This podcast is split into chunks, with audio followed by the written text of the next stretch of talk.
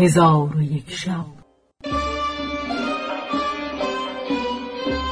چون شب سیصد و پنجاه و هشتم برآمد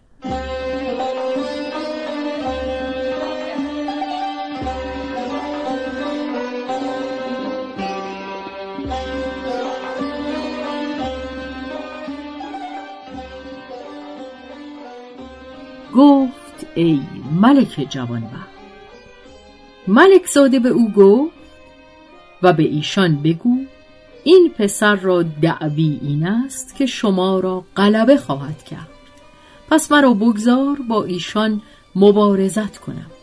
اگر ایشان مرا بکشند راز تو پوشیده خواهد ماند و اگر به دیشان غلبه کنم شایسته دامادی تو خواهم بود. چون ملک این سخن بشنید رأی بپذیرفت و او را از این سخنان بزرگ شمرد. پس آنگاه به حدیث گفتن بنشستند و ملک خادم را پنهانی بفرمود که به سوی وزیر رفته وزیر را به جمع آوردن لشکر بفرماید. پس خادم به سوی وزیر رفت و او را از فرمان ملک بیاگاهانید. در حال وزیر سرهنگان لشکر بخواست و ایشان را فرمود که آلت حرب پوشیده سوار شوند. ایشان را کار بدین گونه شد. و اما ملک پیوسته با ملکزاده در حدیث بود تا اینکه صبح بدمید.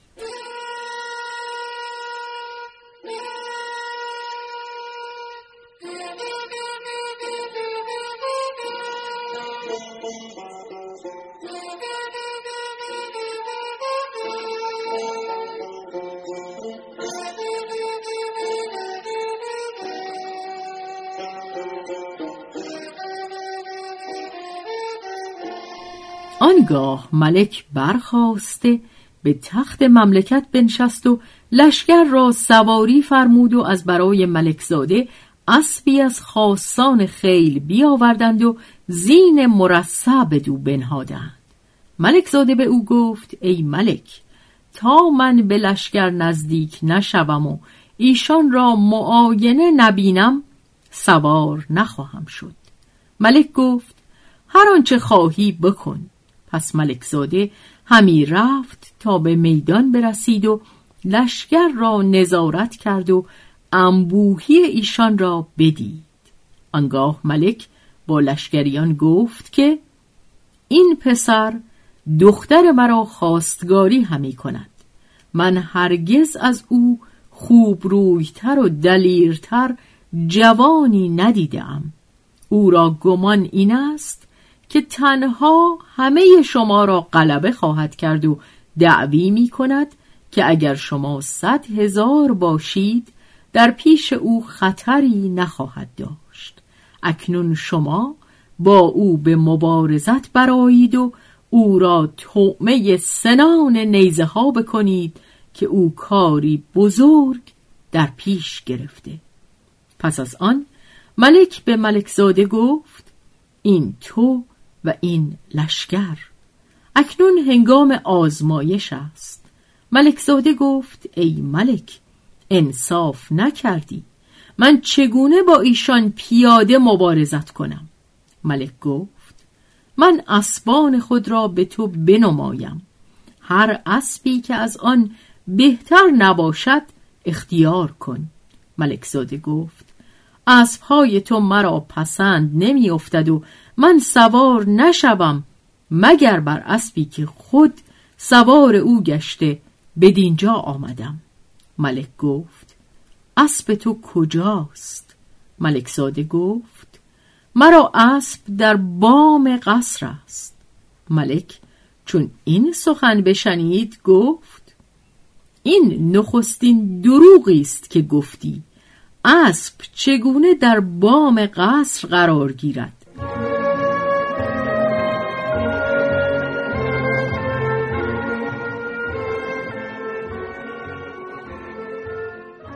پس ملک روی به حاجبان کرده گفت به بام قصر بروید و هر چه که به بام قصر می‌بینید بیاورید.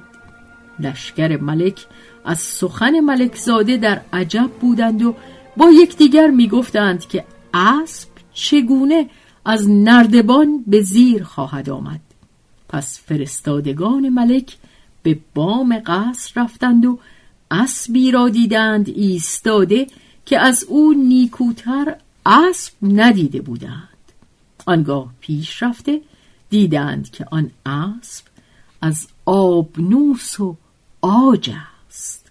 چون حاجبان ملک این را بدیدند به یکدیگر نگاه کرده بخندیدند و گفتند با چونین اسب؟ آن هنرها که آن پسر گفت نخواهد بود.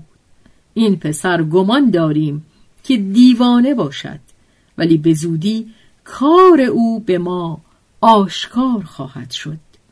چون قصه به دینجا رسید بامداد شد و شهرزاد لب از داستان فرو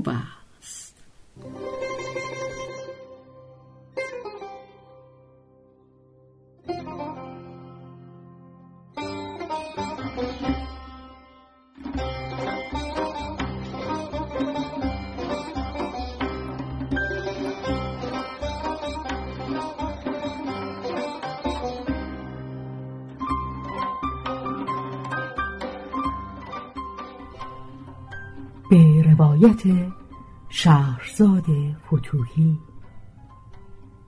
تنظیم از مجتبا میرسمیعی.